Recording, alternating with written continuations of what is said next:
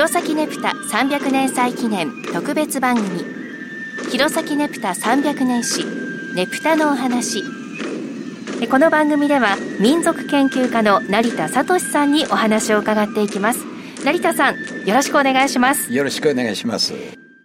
五所川原は黒石と違って、はいうん、あの人形ねぷただけを出してきたところなんですね。それも弘前の単なる真似をするっていうんじゃなくて人形を継続してでどうも五所柄のねふたをこう、はい、見てみますとこれはもう私のかあのふっと浮かんでるあれだけなんですけれどもあの青森の影響と弘前の影響をとにかく受け続けてきた、はい、両方はい両方。でこの辺は青森のところこの辺は弘前のところ、うん、五所川原にも羽戸が実はあるんですよ。はい。でどういう跳ね方だったか私は聞きそびれてしまったんですけども、うん、後悔してる。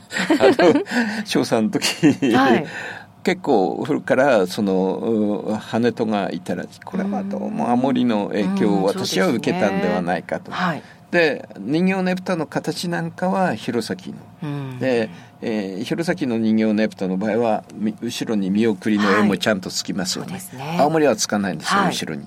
えー、五所川原のは後ろにちゃんとついてますので、まあこれは弘前型の私は人形ねぷたかなと思ってますね。はい、ただ五所川原で一つ言えばですね、もともと昭和の30年代あたりは、ええねぷたにあまり目を向けてなかったんです。五所川原市自体が、うん。うん、何何に力を入れたかというと、はい、虫送りという行事があります。ありますね、はい。立ちねぷたというその明治のその古いねぷたを復元して、はい、えー、最初にあの作ってみたらやっぱりすごい反響があって、うん、えー、そのそれ以降五所川原は、虫送りの虫を投げ捨てて。投げ捨てて。投げ捨ててと言っては失礼かもしれないんですけれども。今はもう立ちねぷたですよね。いやももちろん虫送りも頑張ってやってますけれども、はい、えー、立ちねぷたがもうえー、あれはやはり青森にもない弘前にもないね特徴ですので。五所川原だけですもんね。はいはい。一つだけあの言っておきますけれども、はい、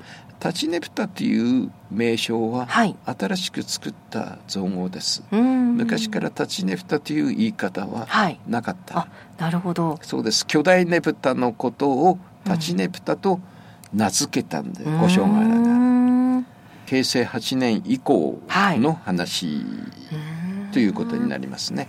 でもそこからもう五所川原といえば立ちねぷたというふうになってるんですね、はい。はい、まあ、ここに写真がありますけれども、はい、この明治の時に作られたその巨大なねぷたを復元してみようっつって頑張った人がいるんですね。ですね。まあ、当時としてもすごい大きいですね。ですよね。200人ぐらいで担いだっていうけど本当かなという。担げたんですかね。そこが非常に疑問でして。飾っただけじゃないのっていうくらいの高さですけど。はいはい、でろうそくはどこまで一体入ったんだろうっていうところありますし、うんうん、ちょっと疑問符も多いんですけれどもいずれにしろ作ったことは確かです実際あるんですからね。はい、実際あるんで。へえそれはまたすごいですね。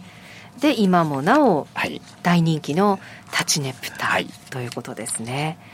さあ、まあ、津軽地方行きましたけど下北でもねぷたが行われると言いますが、はい。はい。はいとまあ今は結構知ってる方も多いかもしれませんけど、うん、私前にねぷたの話をしますと下北にもねぷたがあるっていうと、うんうん、意外な顔をする方が、うん、まあ青森でも弘前でも多かったんですけれども、はい、もう江戸時代の中頃に、はい、えー昔の旅行家菅井真澄という人がですね、はい大畑まあ今の津市ですけどものねぷたを見たことをもう記述してるんです。ですから結構もう古くからやってたということ。を、ねえー、弘前で一番古いねぷたの絵っていうのが大民追っていう、まあえー、弘前藩士が描いたねぷたの絵があるんですけれども、うん、それと、えー、同じぐらいの時期に下北でももうねぷたをやってる。